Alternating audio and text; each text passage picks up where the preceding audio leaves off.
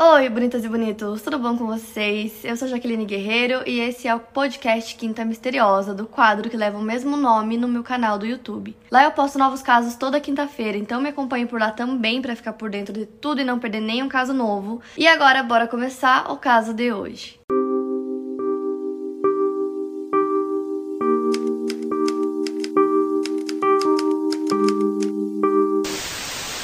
O David Allen Turpin e a Louise Anna cresceram na Virgínia. Sobre a infância da Louise, ela não foi das melhores. Tanto a Louise quanto a sua mãe e a sua irmã foram abusadas sexualmente por uma pessoa próxima da família. E apesar de várias pessoas saberem disso, esse era um assunto que ninguém na família da Louise falava sobre. A poucos quilômetros da casa da Louise vivia David Turpin, que era chamado de nerd na escola. Ele era muito quieto, ele era um bom estudante, se vestia bem. Às vezes ele até ia de gravata para a escola. Então eles se conheceram em pouco tempo depois começaram a namorar. A Louise tinha apenas 15 anos de idade. O pai dela não gostou muito do namoro porque o David era bem mais velho que ela. Então a Louise com 16 anos de idade e o David com 23, os dois resolveram fugir juntos. A polícia encontrou eles um pouco tempo depois no Texas, então eles voltaram para casa. E aí a família vendo que não tinha muito o que fazer, eles decidiram se casar em 1985. E aí no ano seguinte o casal se muda pro Texas porque o David tinha encontrado um emprego lá. A irmã mais nova da Louise, a Elizabeth, resolveu se mudar pro Texas também para estudar lá. Então ela morou com a irmã durante um tempo enquanto fazia faculdade e trabalhava também. Nessa época o casal já tinha quatro filhos e a Elizabeth conta que a educação que eles davam para os filhos era extremamente rígida, principalmente com a filha mais velha. Ela conta que eles tinham que pedir permissão para fazer qualquer coisa. Na hora do jantar, por exemplo, eles chegavam na mesa e tinham que pedir permissão para sentar na mesa para poder jantar. A Louise não gostava que os filhos dela falassem com a irmã, então para eles poderem conversar com a tia, eles também tinham que pedir permissão. Tudo que eles iam fazer, eles tinham que pedir permissão para os pais antes antes. Ela também conta que o David sempre foi muito reservado, muito na dele,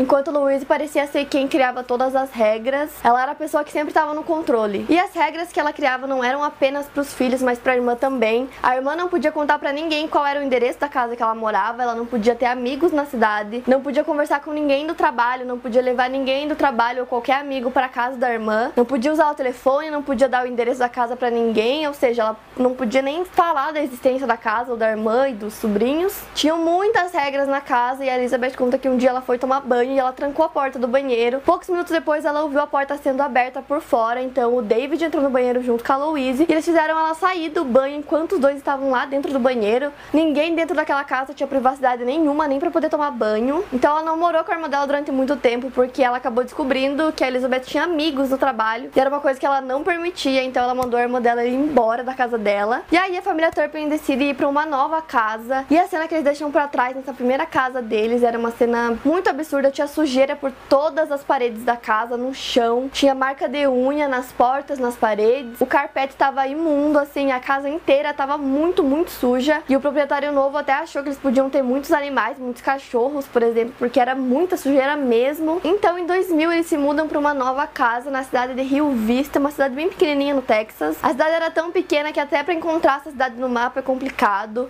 Os vizinhos vizinhos e pessoas da cidade diziam que a família era muito esquisita, eles raramente viam eles, eles achavam que tinha alguma coisa errada, mas eles não sabiam o que. Pouco tempo depois, eles tiveram alguns problemas financeiros e tiveram que deixar essa casa novamente, vender a casa. E o novo proprietário achou uma cena bem parecida com a que eles deixaram na casa anterior. Muita sujeira, tinha sujeira em todas as paredes, tinha muita coisa quebrada, umas fotos que ele encontrou também bem esquisitas lá na casa. Então, provavelmente nessa época o casal começou a amarrar os filhos deles como forma de castigo, como forma de educá-los. Então eles se mudam novamente para uma pequena cidade chamada Paris, que ficava entre Los Angeles e San Diego. E aí alguns anos depois, em 2011, o David registrou a casa deles como uma escola privada para educar os filhos deles em casa. James e Betty Turpin, os avós das crianças, afirmaram à imprensa americana que os seus netos eram educados em casa e no site do Departamento de Educação da Califórnia, o David Turpin estava registrado como diretor dessa escola que se chamava Sand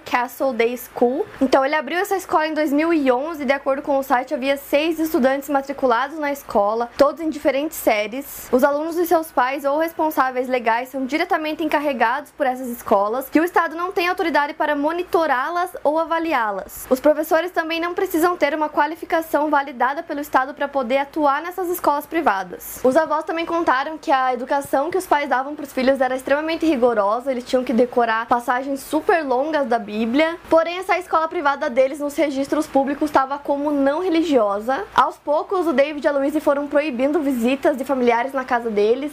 Então, conforme iam passando os anos, chegou um momento que eles simplesmente proibiram qualquer pessoa de ir visitar a casa. Então, quando o caso aconteceu, tipo, os avós, os tios já faziam muitos anos que não viam as crianças. Na última vez que os avós viram as crianças, eles disseram que todos eles aparentavam estar muito magros, mas que todo mundo parecia feliz. O casal era visto pela comunidade como uma boa família e pelos familiares também. No total, eles tinham 13 filhos e eles diziam que Deus os convocou para ter tantos filhos assim. E como eles eram extremamente reservados até com a família, imagina com amigos e vizinhos, ninguém visitava a casa, ninguém sabia o que se passava por lá. Só quem morava dentro daquela casa sabia de todos os horrores que estavam acontecendo por lá. Até que no dia 14 de janeiro desse ano, dois dos filhos dos Turpin conseguiram escapar da casa. Eles tinham bolado um plano de conseguir fugir. Então, dois deles conseguiram sair pela janela. Isso era por volta das 5 da manhã, então um deles ficou com medo e acabou voltando para casa. E a outra, que era a filha de 17 anos do casal chamada Jordan, continuou. Ela tinha pego um celular que tinha sido jogado no lixo porque estava estragado e aparentemente só fazia ligações de emergência. Então, ela pegou esse telefone do lixo e levou ele com ela, porque era exatamente essa ligação que ela queria fazer, ligar para emergência, ligar para polícia e relatar tudo que estava acontecendo na casa dela. Então ela tá no meio da rua e consegue ligar para polícia e quando eles atendem, eles pedem um endereço para poder ir até a casa.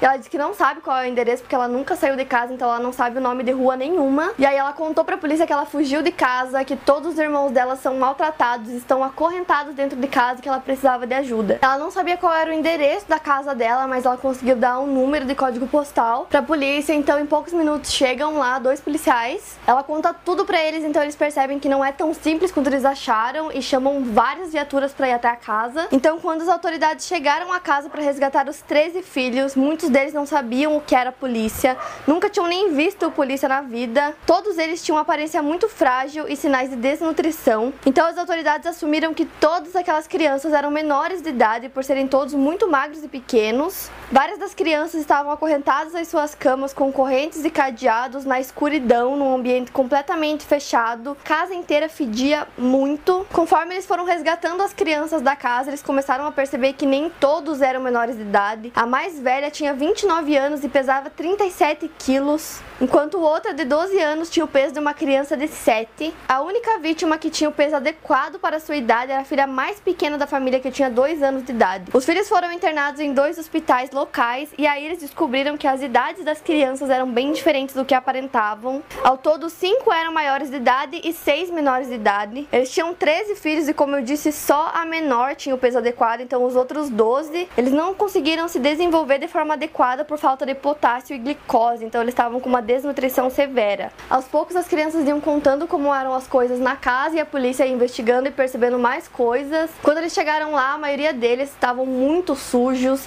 tinha sujeira por todo o corpo deles, exceto nos lugares onde eles eram presos, então, tipo, na perna, no braço, era o único lugar que era limpo, porque era onde ficavam as correntes, o resto do corpo totalmente sujo. Os policiais disseram que as roupas estavam tão sujas que chegavam até a pesar de sujeira. Os Turpin algemavam, batiam e estrangulavam todos os filhos deles diariamente. Então as crianças começaram a dar entrevistas para os policiais e a contar todo o horror que elas passaram durante todos esses anos com os pais. Eles contam que eles iam dormir por volta das 4, 5 horas da manhã, então eles trocavam a noite pelo dia, dormiam um dia inteiro, cerca de 15 horas por dia. Então eles não viam a luz do sol há muito tempo, eles só saíam dos quartos quando os pais chamavam um por um para descer para a cozinha para poder comer. Eles comiam apenas uma vez por dia. E o único alimento que os pais davam para eles era um sanduíche com pasta de amendoim ou burrito congelado. Eram as únicas coisas que eles comiam apenas uma vez por dia. Eles sempre tinham que comer em pé na cozinha. Então um por um eram chamados para a cozinha, eles comiam e voltavam pro quarto. Ou seja, eles raramente saíam para fora da casa, mal viam o sol, ficavam o dia inteiro trancados no quarto e dormiam muitas horas por dia. Passavam fome, eles não tinham educação adequada, então quando as crianças foram resgatadas, tinha muita coisa que elas nem sabiam o que era. Não sabiam o que eram policiais, não sabiam o que eram remédios, o que eram comprimidos. Então coisas básicas do dia a dia, principalmente as crianças mais novas não tinham ideia do que era. No dia seguinte da fuga, o caso já estava estampando os principais jornais do país e do mundo, contando essa história bizarra. O David e a Louise tinham uma conta conjunta no Facebook, onde eles postavam várias fotos da família. Nas poucas viagens que eles fizeram, então eles colocavam todos eles usando as mesmas roupas, as meninas com a mesma roupa, os meninos com a mesma roupa também, como se fosse um uniforme. Todos os meninos tinham o mesmo corte de cabelo do David que ele usava desde a adolescência. Nas fotos, todos eles muito magros e muito pálidos, porém sempre aparentando estarem felizes, sempre sorrindo. Tinham muitas fotos no Facebook da família em viagens para Disney e também em Las Vegas quando o casal renovou os votos. Nos comentários das fotos, familiares falavam várias coisas porque pelas fotos eles achavam que estava todo mundo bem, apesar de estarem há, sei lá, 10 anos sem ver nenhum de seus sobrinhos. Na investigação, a polícia percebeu que só o David trabalhava, a Louise era dona de casa. Então toda a renda da família vinha através do David, que era engenheiro, ele ganhava um salário bom. Ele trabalhava no setor de tecnologia de uma empresa. Porém, os registros da família sugerem que pelo menos duas vezes eles foram à falência, porque apesar de ele ganhar bem, é, os gastos da família excediam quanto ele ganhava. Mas com tantos filhos e com uma esposa sem trabalhar, o que ele ganhava não era suficiente, então a família declarou falência duas vezes. Investigando documentos bancários, eles viram que ele ganhou cerca de 140 mil dólares no ano, mas as despesas da família excederam o salário do David todos os meses por cerca de mais de mil dólares por mês. Então, imediatamente, o David, com 56 anos de idade, e a Louise, com 49 anos, foram presos. Foram indiciados por 75 crimes no total: 12 de tortura, 7 de abuso contra um adulto dependente, 6 de abuso de menores e 12 de sequestro. O David foi ainda indiciado de um crime de ato obsceno a uma das crianças. Os indícios não estavam relacionados com a filha de 2 anos de idade, porque ela não apresentava sinais de agressão ou subnutrição.